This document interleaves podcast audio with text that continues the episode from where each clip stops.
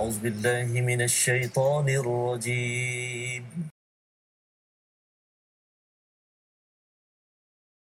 بسم الله الرحمن الرحيم. الحمد لله رب العالمين. الرحمن الرحيم. مالك يوم الدين. إياك نعبد وإياك نستعين. اهدنا الصراط المستقيم. صراط الذين أنعمت عليهم غير المغضوب عليهم ولا الضالين. الضال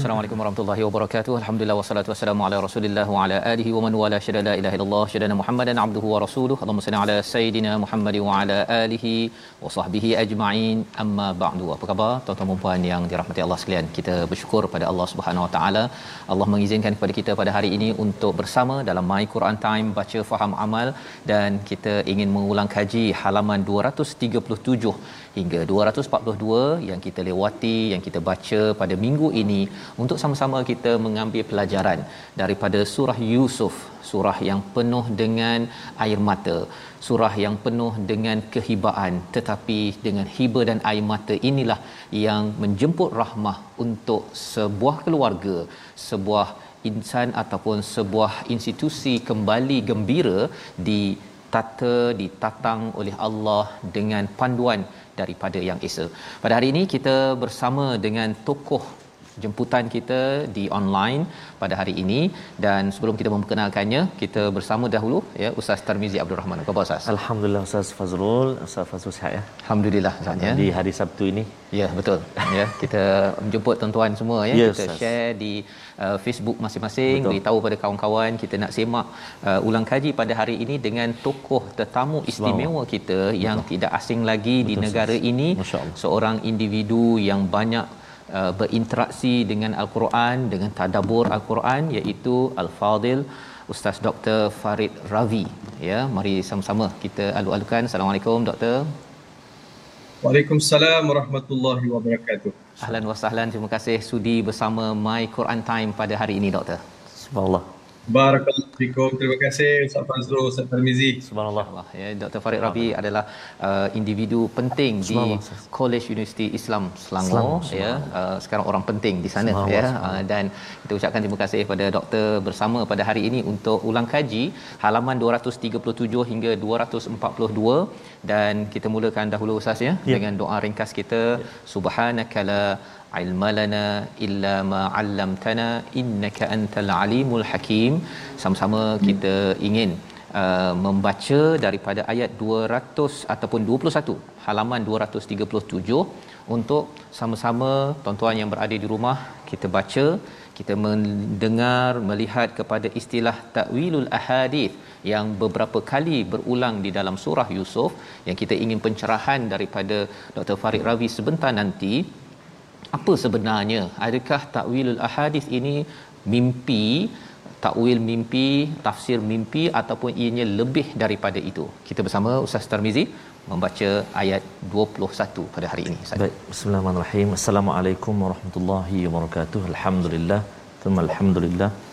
Wassalatu wassalamu ala Rasulillah wa ala alihi wa sahbihi wa man wala wa ba'd. Terima kasih kepada Al-Fadhil Ustaz Fazrul uh, dan juga uh, subhanallah kita bersama dengan ilmuwan kita pada hari ini uh, Al-Fadhil Profesor Madya Dr. Uh, Farid Rawi. Uh, kalau Ustaz ingat uh, ketika kita bersiaran sebelum ini Ustaz, saya rasa mungkin tahun lepas kot. Mm-hmm.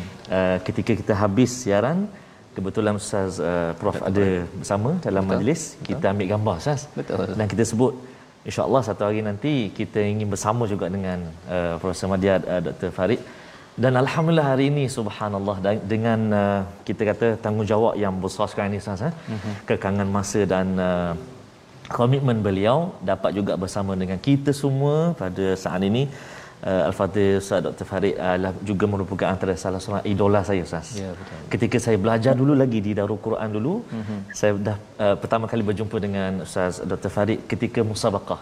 Subhanallah. Tilawah Al-Quran. Ah. Beliau Ya. uh, masuk tilawah Al-Quran. Maknanya nak baca hari ni saya takut sikit lah. Oh, okey. Sebab Al-Fadhil uh, Prof. Madia Dr. Farid juga merupakan pernah menjadi uh, apa nama ni juri ataupun hakim Majlis Tilawah Al-Quran Jakim yang memiliki kebangsaan. Jadi uh, mohon izin uh, Prof eh, untuk saya bacakan uh, ayat yang ke 21 uh, pada hari ini bersama dengan sahabat-sahabat Al-Quran semuanya di rumah Barangkali ada yang telah masa awal hari ini nak fokus uh, ulang kaji kita alhamdulillah ataupun ada yang juga yang barangkali sedang menyiapkan juadah mm-hmm. tapi telinga masih juga pinjam sekejap uh, mendengar sambil-sambil tu mendengar main Quran pada hari ini alhamdulillah. Baik.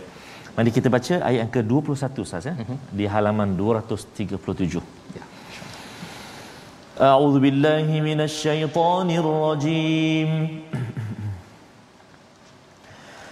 وقال الذي اشتراه من مصر لامرأته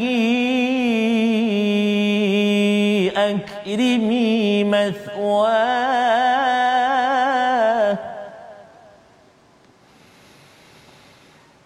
أكرمي مثواه عسى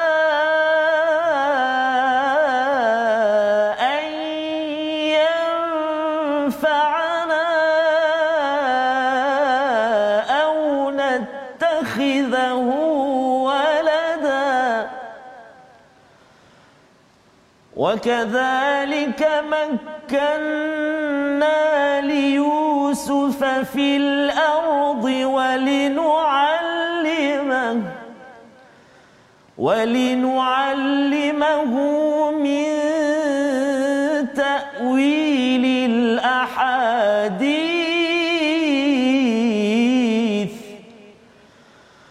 والله غالب على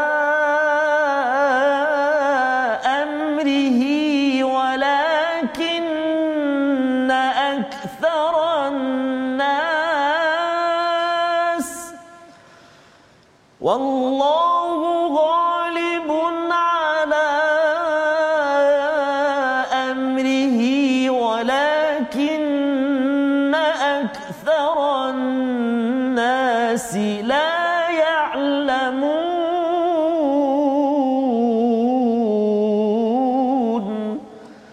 صدق الله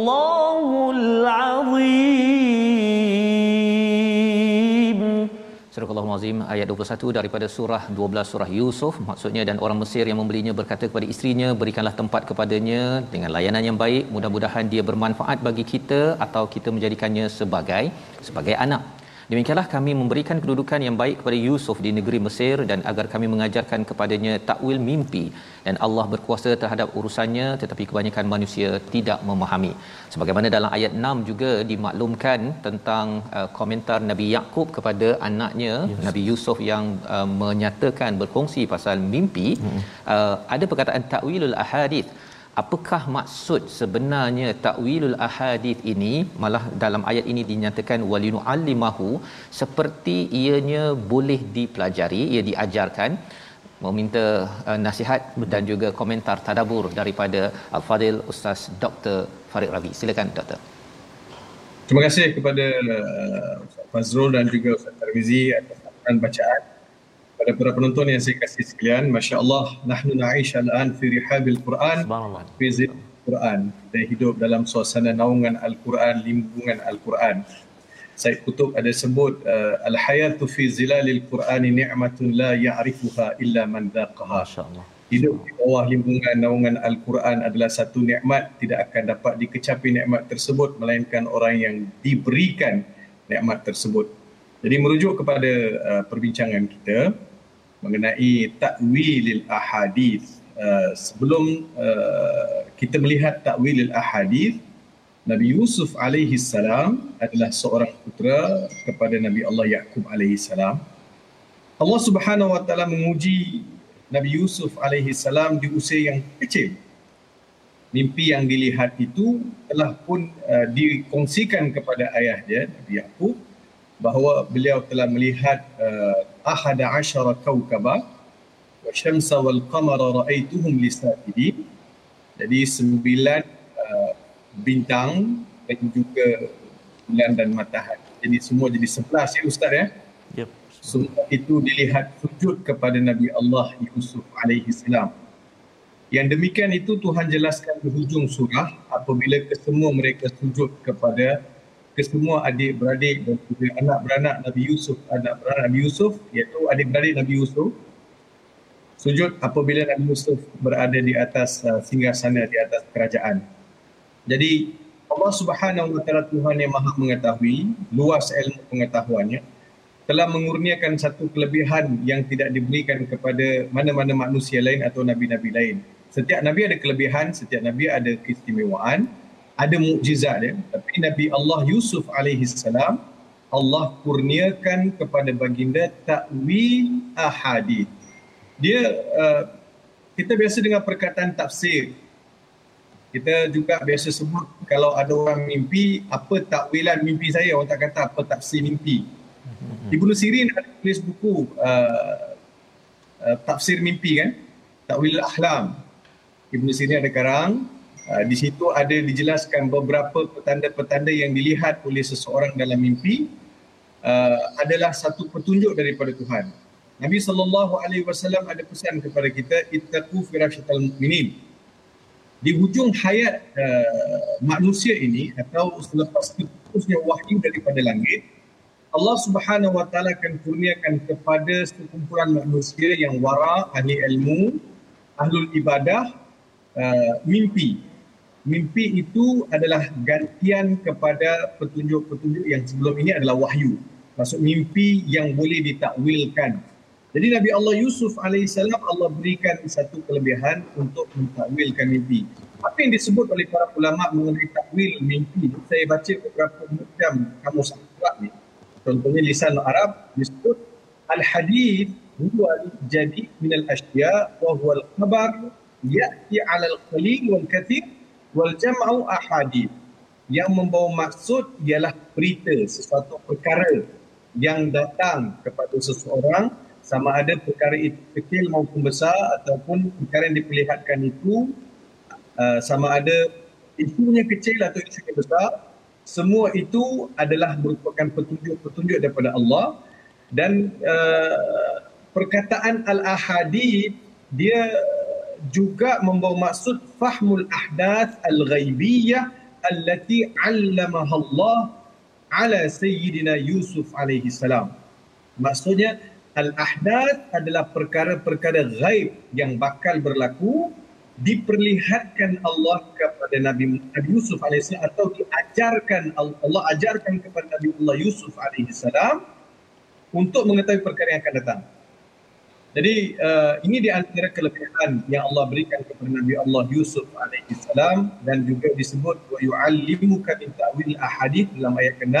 Jadi Allah ajar, Allah ajarkan kepada Nabi Allah Yusuf AS. Kita juga harus faham bahawa mimpi manusia dengan mimpi para anbiya dan rasul tidak sama. Mimpi kita adalah boleh jadi mainan, mainan tidur. Uh, boleh jadi orang yang alim orang yang baik tadi sudah sebut mungkin, mungkin mimpi mereka itu lebih uh, lebih kepada petunjuk-petunjuk Tuhan tapi orang awam seperti saya yang tak tak tak, tak berapa warak ni mimpi banyak mainan banyak mimpi tengok makan musangki, durian musangki jadi mimpi. Tapi dalam dalam uh, dalam perihal uh, yang kita bincangkan ke atas Nabi Yusuf alaihi salam, kita lihat bahawa nabi-nabi rasul tidur mereka tidak seperti tidur kita. Sebab Nabi Nabi Ibrahim, Nabi Nabi Ibrahim alaihissalam, Nabi Muhammad sallallahu alaihi wasallam biasa mendapat wahyu dan petunjuk Allah dalam tidur dalam tidur. Jadi naumuna laisa naumun al-anbiya laisa ka naumatina nahnu. Tidur para nabi, tidur para rasul tidak seperti mana tidur tidur kita. Jadi dalam tidur Allah Subhanahu wa taala masih mengajar Nabi Yusuf alaihi salam dengan kebijaksanaan. Satu perkara lagi uh, Ustaz uh, Uzrul dan juga Tarmizi. Yep. Surah Yusuf ni disarat dengan uh, sebutan muhsinin. Mhm. Ya. Betul. Insya-Allah. Dia sarat dengan muhsinin. Jadi dia ada dua dua dua sifat yang saya boleh highlightkan ke atas Nabi Yusuf alaihissalam yang melayakkan Nabi Yusuf ni dikurniakan apa ni kelebihan untuk mentakwil mimpi. Pertama sekali Nabi Yusuf alaihissalam dikurniakan sifat ihsan. Ihsan kita semua tahu anta abdullah ka annaka tarahu fa illam takun tarahu fa innahu yarak. Ihsan ialah satu makam yang sangat tinggi rasa dekat dengan Tuhan, sentiasa merasakan God conscious, dhamirun aiqadatu khasyatullah, naluri fitrah yang disedarkan adanya Tuhan. So itu bagi mereka yang ada sifat ihsan. Keduanya, Nabi Yusuf alaihissalam adalah uh, nabi yang digelar dengan sifat as-siddiq. Yusuf ayyuha siddiq. Abu Bakar as-siddiq digelar kemudian. Tapi Nabi Yusuf adalah orang yang pertama sekali mendapat gelaran as-siddiq. Orang yang sangat benar. So dua sifat ini yang memperlihatkan tersadurnya satu kelebihan yang ada pada Nabi Allah Yusuf alaihissalam sehingga dikurniakan kelebihan untuk takwil mimpi. Jadi nak takwil mimpi kena ada beberapa sifat yang unik. Ihsan, sifat siddiq, takwa, warak, semua kena ada complete package barulah orang itu boleh dilihat sebagai seorang yang mampu mentakwilkan mimpi. Ini yang ada pada Nabi Allah Yusuf alaihi salam sehingga takwilan mimpi itu mengeluarkan Nabi Yusuf alaihi salam daripada penjara dan mengangkat Nabi Yusuf alaihi salam sehingga duduk di atas kerajaan menjadi menteri, menteri uh, ekonomi dan begitu juga memberi satu panduan kepada masyarakat yang sebelum itu menyembah selain Allah Subhanahu wa taala jadikan itu sebagai platform untuk kerja-kerja dakwah Nabi Yusuf alaihissalam. Back to you uh, Ustaz Fazrul. Baik, terima kasih ucapkan uh, Dr. Farid Ravi ya menjelaskan tentang takwilul ahadis sebentar tadi. Betul. Maksudnya uh, diajarkan takwilul ahadis boleh mentafsir, menjelaskan tentang uh, mimpi peristiwa ataupun perkara ghaib ini adalah dengan syarat tadilah Ustaz ya. Uh, jadi boleh kalau sembrono, katakan sembrono. orang tu pakai tangkal kemudian tiup-tiup asap itu ada kemungkinan itu bukan takwil mimpi, itu adalah penipu mimpi ya. Okey, baik. Jadi ini Dan uh, keduanya Ustaz, Ustaz Fazrul, kalau ya. saya tambah sikit. ya. Yes. Ramai kita yang mimpi tapi mimpi itu hendaklah dirujuk kepada ahlinya. Kita tak boleh mimpi ni rujuk sembarangan orang. Oh, ha, betul. itu penting. Dan keduanya, mimpi tidak boleh diceritakan ramai orang. Hmm. You tak boleh tiba-tiba malam tadi mimpi masuk Facebook, masuk IG kan cerita buat live tak boleh. Jadi itu adabnya doktor ya yang kita yeah. Boleh belajar daripada daripada apa yang disampaikan pada halaman 237.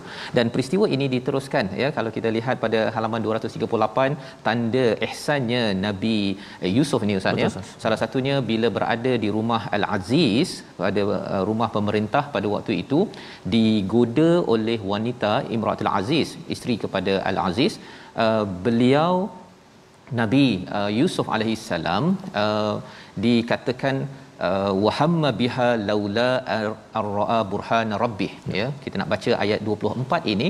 Kerana kita nak melihat bagaimana Nabi Yusuf ini uh, dikatakan mendapat burhan melihat burhan Tuhannya tanda kebesaran Allah sehingga kan beliau terjarak daripada perkara-perkara yang tidak baik. Dan apa perkara burhan ini kita baca dahulu ayat 24 untuk dijelaskan uh, oleh al-fadil ustaz Dr Farid Rabi untuk kita ambil pelajaran zaman 2021 ini macam mana kita nak mendapat burhan agar kita mukhlasin diikhlaskan dilindungi Allah daripada pelbagai perkara dosa perkara keburukan. Kita baca dulu ustaz. Baik, terima kasih Fadil Ustaz Fazrul. Yang bahagia Fadil uh, Profesor Madya Doktor. Uh, saya sendiri uh, uh, doktor ya uh, Dr. Fazrul ada baru saja hari Khamis lepas ada menerima pertanyaan daripada seorang uh, sahabat yang uh, sama-sama pergi umrah dulu. Dia terima dia kata ustaz ada dengar tak pasal isu ada seorang nama yang dia sebut dia kata dia pembawa mimpi terakhir untuk umat Rasulullah SAW. Hmm. Dia juga mengaku yang dia cucu kepada Rasulullah SAW. Jadi bertanya kepada saya, Ustaz pernah dengar tak? Saya kata, saya awal-awal lagi cakap, tak ada dah. Cucu tak ada dah sekarang. Ha, jadi maksudnya betapa bahaya uh, jika kita sebar perkara macam ni. perkara Uh, relate pula dengan apa yang disampaikan oleh uh, doktor tadi. Subhanallah tak boleh uh, merujuk sebarang-sebarang orang dan tidak boleh diceritakan secara kepada publik dan sebagainya kan Betul. ada adab dia ustaz eh? baik kita nak melihat ayat yang ke-24 halaman sebelah dia iaitu halaman uh, 238 mari sahabat-sahabat semua kita bacakan ayat yang ke-24 ini sama-sama insya-Allah أعوذ بالله من الشيطان الرجيم. ولقد همت به وهم بها لو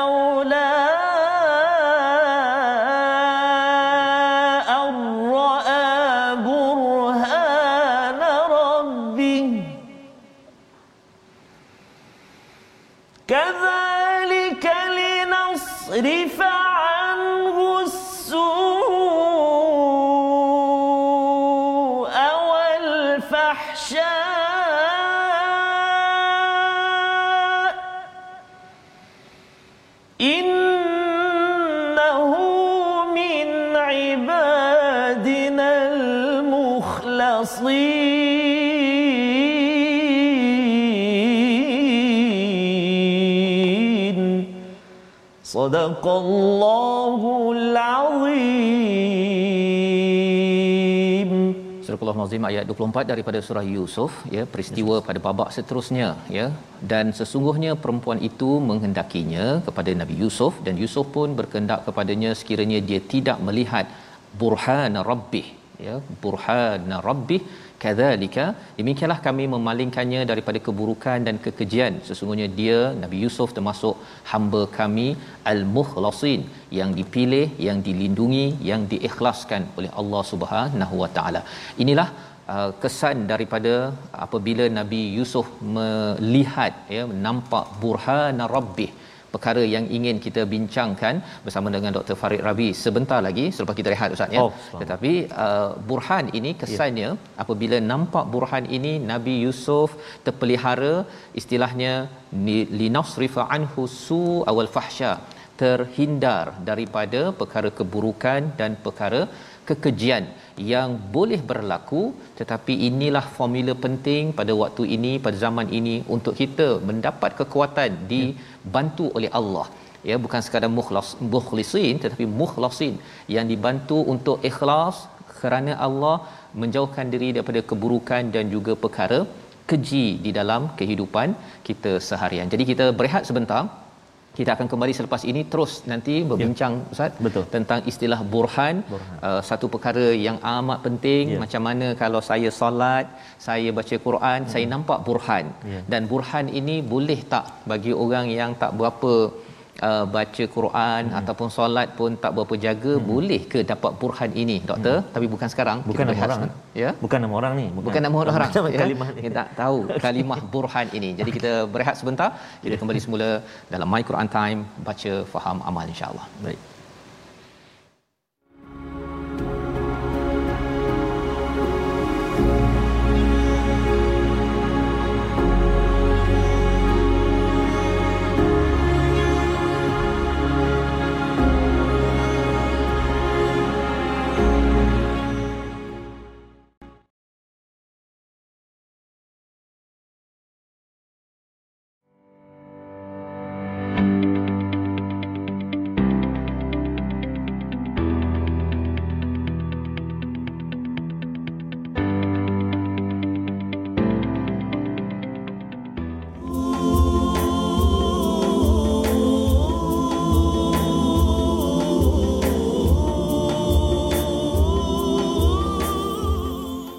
Alhamdulillah, alhamdulillah wassalatu wassalamu ala Rasulillah wa ba'd.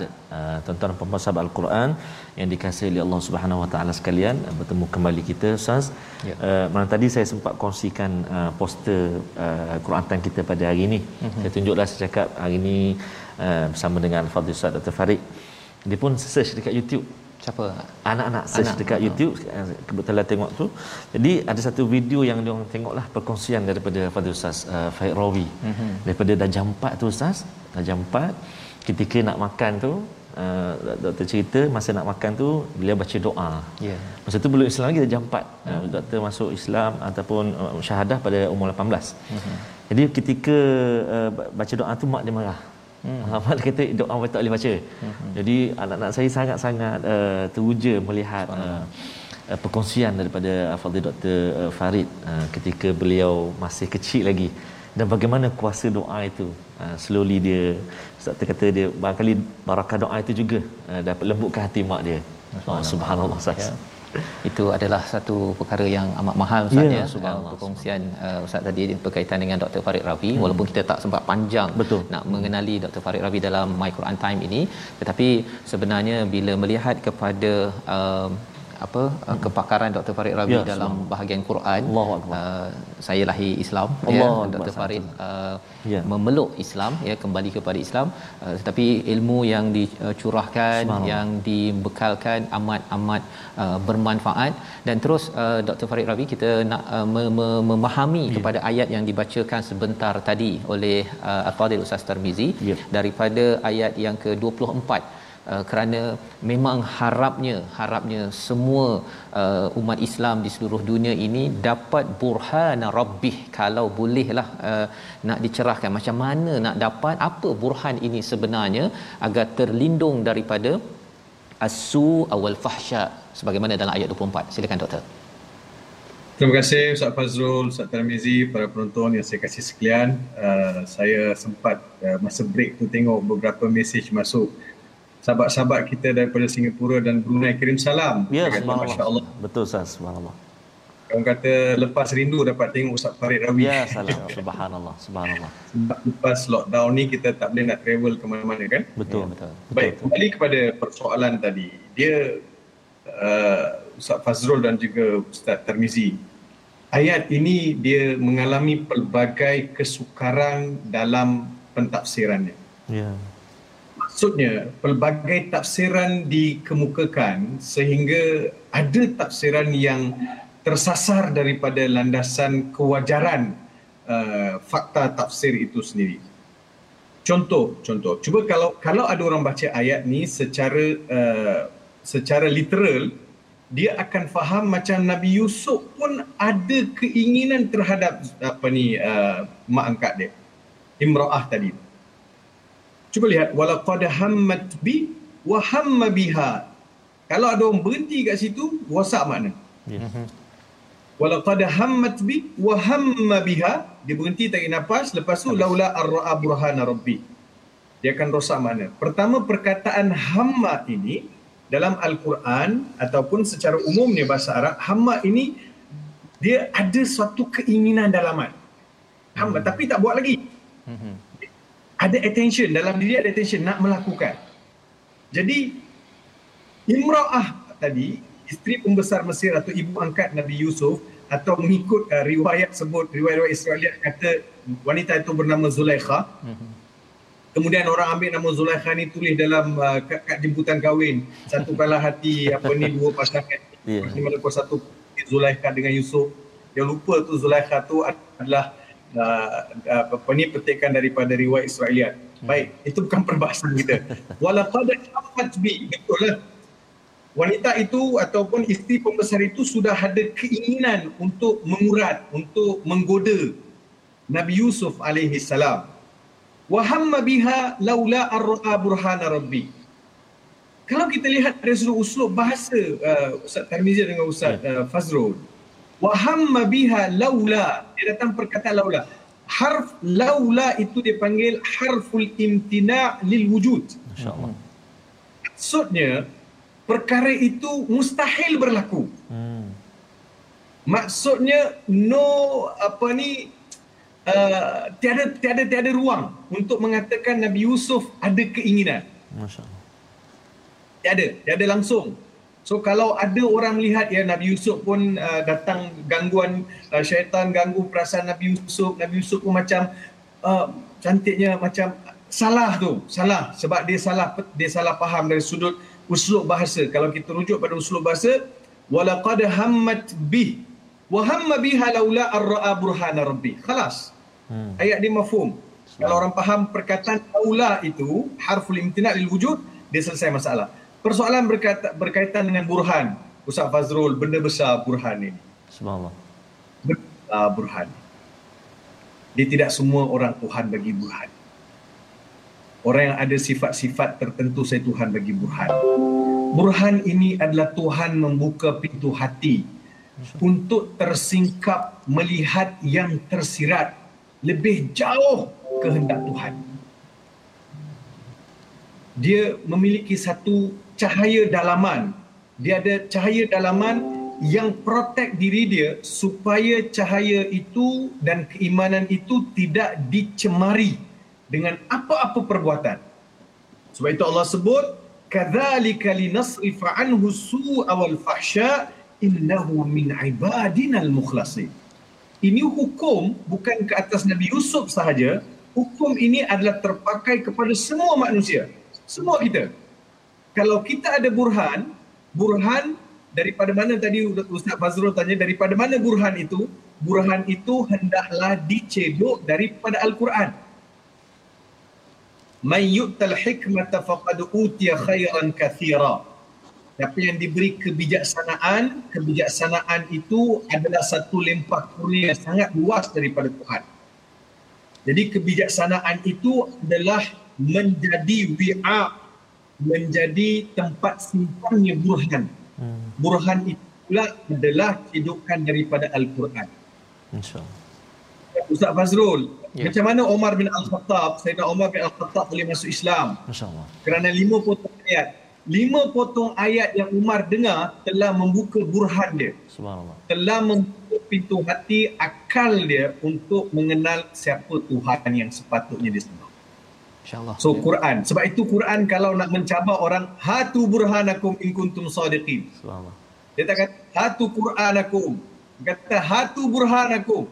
Bawa satu petunjuk yang lebih tuntas, lebih berkesan, mengatasi Al-Quran. So cedoklah. So program Quran Time ni adalah untuk melahirkan jiwa-jiwa yang burhan. Subhanallah. Amin. Amin ya rabbal alamin. Ya Terima kasih Dr. Farid menjelaskan uh, prosesnya itu hmm. ialah ber, uh, berinteraksi dengan Quran dan uh, moga-moga Allah bukakan pintu burhan itu ya uh, sehingga kan Allah pelihara kita menjadi hamba-hamba sahaja yang mukhlasin seperti mana dalam ayat 24 itu bukan hanya untuk Nabi Yusuf tapi harapan kepada kita kita semua dan dengan burhan Ustaz, Ya, silakan. Ustaz Ya kalau uh, Ustaz Fazrul lihat saya tertarik dengan uh, lafaz yang terakhir tu mukhlasin. Ya, ya. Perkataan mukhlasin kita kata ikhlas. Dia kalau kita lihat surah ada satu surah yang sangat agung pendek, surah ikhlas. Ya. Mhm. So apa di ikhlas? Perkataan ikhlas ini adalah diambil daripada perkataan khalas. Khalasa maksudnya sesuatu yang tulen, Ustaz Fazrul. Sesuatu yang solid, satu yang langsung tidak dicemari dan dia merupakan satu persembahan yang betul-betul mutlak akan keesaan kepada Allah Subhanahu wa taala. So ikhlas daripada situlah bertitik tolak itu bermula segala amalan-amalan kita yang akan dijuruskan kepada kepada Allah Subhanahu wa taala. Dia kalau emas yang paling berharga ni emas yang paling mahal uh, Ustaz Fazrul adalah emas yang paling tidak ada tercemar dengan yeah. perkara-perkara logam lain. Subhanallah. This is a very high value. So mukhlasin adalah orang yang paling tinggi makamnya. Terima kasih. Terima kasih Dr. Farid Rabi ya. Uh, dengan dengan mukhlasin itulah yang membawa kepada Nabi Yusuf memilih penjara berbanding dengan kaidahunna ya sebagaimana uh, pada halaman 239 dan di alam penjara inilah sebenarnya uh, bermula dari sekitar ayat 36 37 ya panjang sebenarnya babak dalam penjara ni Dr Farid Ravi kalau doktor boleh menjelaskan tentang betapa komitednya Nabi Yusuf tentang dakwah walaupun dipenjarakan dan juga mungkin nak dengar juga pengalaman Dr yeah. Farid Ravi ya uh, terlibat dengan dakwah Betul. di mana-mana saja walaupun kalau nak banding dengan kita Ustaz Allahuakbar uh, nak belajar banyaklah jadi boleh doktor kongsikan uh, kisah dakwah Nabi Yusuf ini dan juga apa inspirasi doktor sebenarnya berada ya. dalam agama Islam dan juga menyebarkan berkongsi dengan ramai orang silakan terima kasih Ustaz Fazrul uh, Ustaz Tarmizi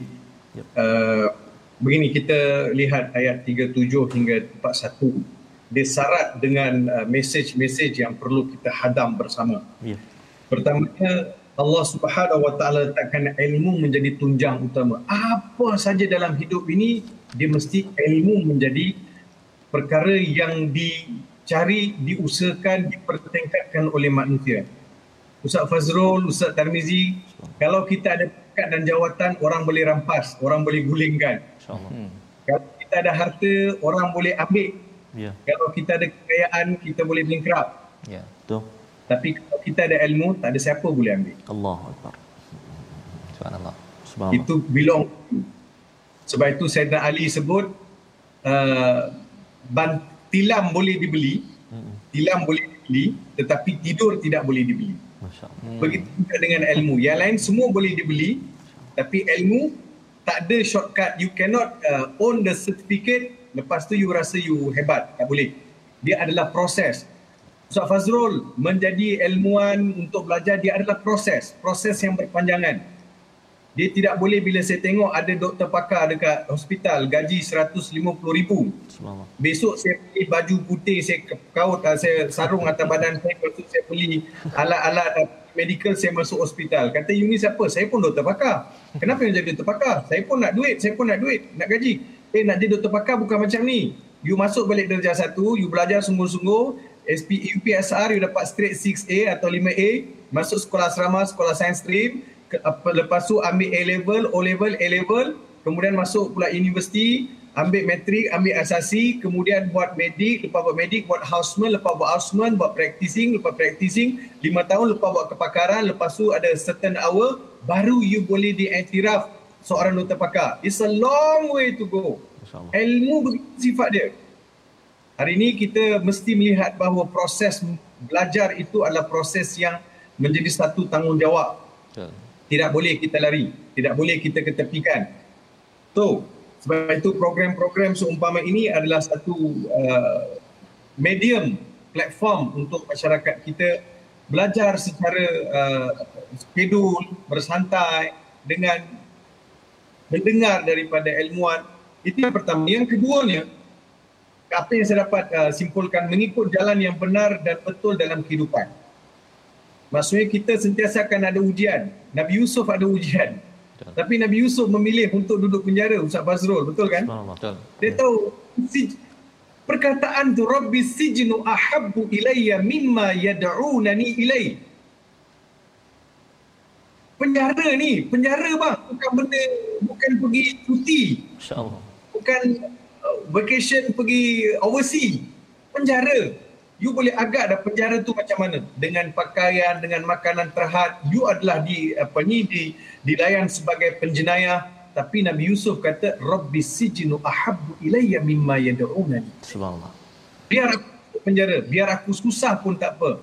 Asalkan aku tidak terjebak di jalan yang salah. Itu yang kedua. Yang ketiga, Nabi Yusuf selalu ungkit sebut Nabi Ibrahim, Nabi Ishak, Nabi Yaakob. Dia kata dia ni keturunan baik-baik. Orang baik-baik. Jadi mungkinlah ada di antara kita, bolehlah Ustaz itu Nabi Yusuf, Nabi Ibrahim, mereka keturunan baik. Dia benda baik ni, betul. Nabi Yusuf pun ada ujian. Nabi-Nabi, Nabi Ibrahim ada ujian. Nabi Ismail pun ada ujian. Semua Nabi ada ujian. Dan kita juga ada ujian. Macam mana Nabi Allah Yaakob AS, hujungnya Allah beri peluang untuk putera-putera Nabi Allah Yaakob untuk bertaubat. Maksudnya mereka juga buat salah. Mereka juga ada buat benda silap.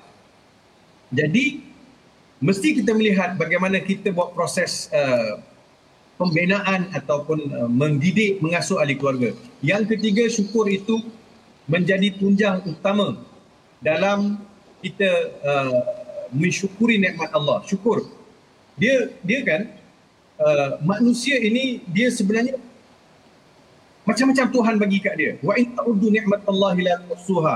Sebab Nabi Yusuf sebut walakin aktsara nasi la yashkurun. Nabi Nabi Yusuf beritahu melalui firman Allah akan tetapi dalam banyak keadaan ni manusia gagal untuk bersyukur. Gagal untuk bersyukur. Syukurlah apa yang ada ni syukur. Kita jadi tak bersyukur ni Ustaz Fazrul sebab kita suka lihat apa orang lain ada. Ya. Kita tak tengok apa yang kita ada. Eh bersyukurlah dengan apa yang ada.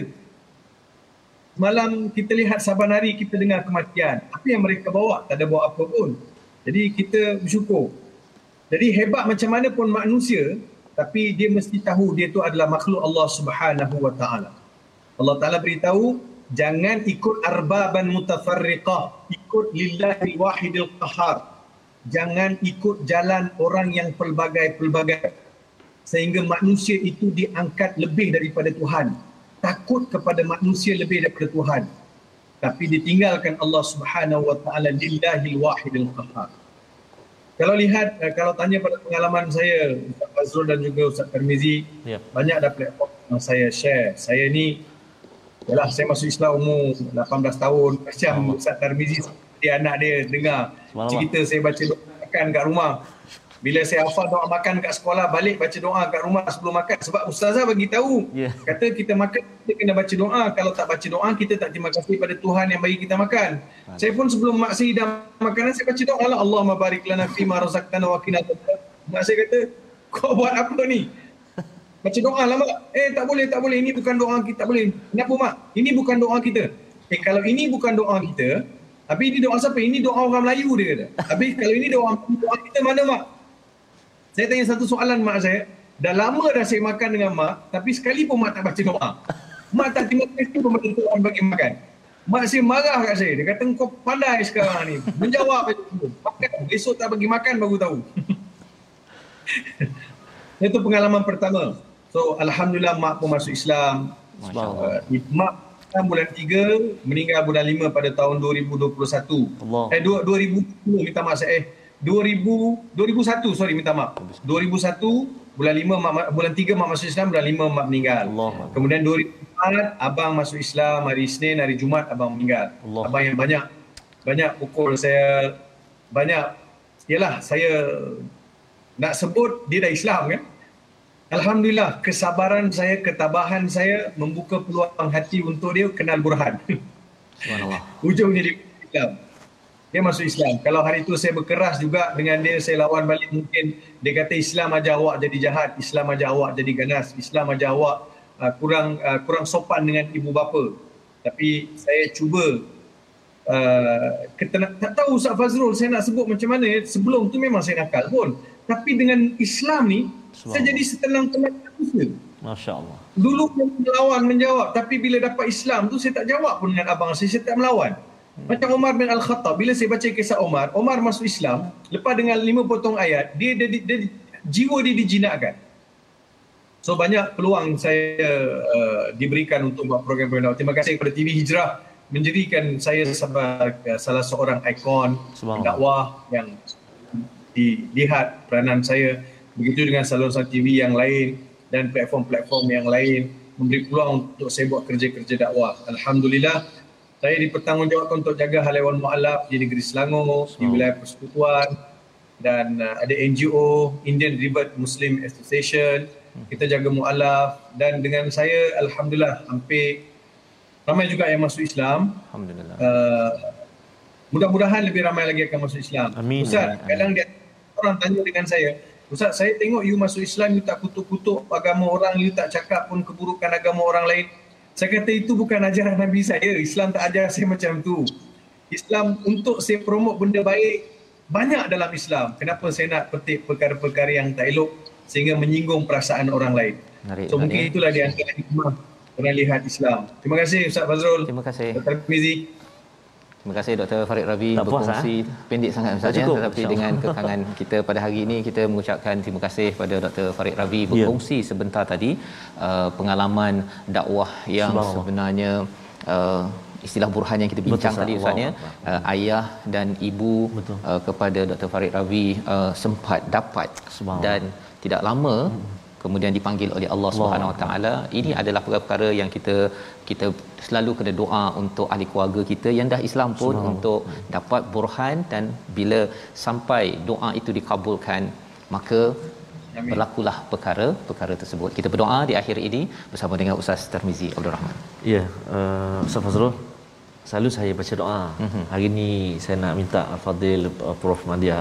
Oh, dah kita nak minta. Oh, okey silakan doktor. bacakan doa Ya, untuk kita insya-Allah. semua sebab saya ingat uh, uh, ustaz eh, masa masa musabaqah dulu dia peluk saya Mhm. dia kata doakan ana ustaz Allahu akbar sama-sama jadi mohon Fadil Prof Silakan doktor.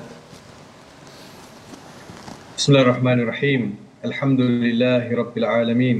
والصلاة والسلام على أشرف الأنبياء والمرسلين آمين. وعلى آله وصحبه أجمعين آمين. اللهم صل على سيدنا محمد وعلى آل سيدنا محمد آمين يا رب. اللهم ربنا منا دعاءنا إنك أنت السميع العليم وتب علينا يا مولانا إنك أنت التواب الرحيم Ya Allah ya Rahman ya Rahim Amin. Tuhan yang maha pengasih lagi maha penyayang Amin. kami mohon ya Allah ampunkanlah dosa-dosa kami ya Allah Amin. ampunkanlah dosa kedua bapa kami ya Allah ampunkanlah dosa sahabat andai kami ya Allah jiran tetangga kami ya Allah ya Allah ampunkanlah dosa umat Nabi Muhammad sallallahu alaihi wasallam Amin. ya Allah ya Rahman ya di penghujung program setelah kami membaca Al-Quran dan mentadabur dan memahami ayat-ayatnya kau berilah kami kekuatan untuk beramal dengan perintah-perintahmu ya Allah Amin. Ya Allah dengan syafaat Al-Quran kami mohon apalah kiranya kau angkat COVID-19 daripada permukaan bumi ini ya Allah. Amin, ya Allah. Kau berilah kepada sahabat andai kami, kenalan kami dan juga kepada mereka yang ditimpa musibah COVID-19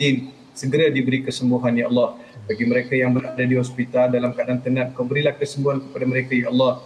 Kepada mereka yang telah kembali kerana penyakit ini ya Allah, kau berilah syafaat kepada mereka ya Allah. Mudah-mudahan kesakitan mereka lalui menjadi keringanan untuk mereka. Ya Allah ya Rahman ya Rahim. Jadikanlah Al-Quran sebaik-baik burhan dalam hati perut kami ya Allah. Jadikanlah anak cucu kami, generasi kami, rakyat Islam Muslim di negara ini ya Allah cintakan Al-Quran, membacanya, meng- menghayati dan mengamalkannya ya Allah. ربنا إننا آمنا فاغفر لنا ذنوبنا وكفر عنا سيئاتنا وتوفنا مع الأبرار آمين. ربنا آتنا في الدنيا حسنة وفي الآخرة حسنة وقنا عذاب النار آمين. وصلى الله على سيدنا محمد وعلى آله وصحبه وبارك وسلم والحمد لله رب العالمين Amin ya Rabb. Amin ya rabbal alamin. Terima kasih ucapkan kepada Dr. Farid Ravi memimpin bacaan doa dan moga-moga Allah memimpin, membuka, memberi burhan kepada hati-hati kita tuan-tuan dan inilah yang kita ingin sebarkan uh, dalam platform tabung gerakan al-Quran. Tuan-tuan boleh menyumbang untuk kita sama-sama berusaha sehingga Allah izinkan kepada hati-hati keluarga kita dicurahkan burhan sehingga kan terjauh daripada asu awal fahsya sebagaimana kita belajar ulang kaji pada pada hari ini. InsyaAllah kita akan bertemu lagi. Saya ucapkan terima kasih kepada Al-Fadhil Ustaz Dr. Farid Ravi sebentar tadi Ustaz. Ya. ya, terima kasih dan kita nak kena jemput lagi tu. Betul, pasti. Sekali Pasti lagi. lagi. Dan kita akan bertemu siaran ulangan pada malam ini pada esok pagi insya-Allah. Ya. Jaga kesihatan, jaga um, keamanan ya, Ya. dengan kita sama-sama uh, uh, mengambil vaksin. Ya. Moga-moga ini adalah usaha kita dengan tawakal 100% 100% kepada Allah SWT. Bertemu lagi pada halaman baru menyambung kisah surah Yusuf pada hari esok My Quran Time insya-Allah baca faham aman insya-Allah.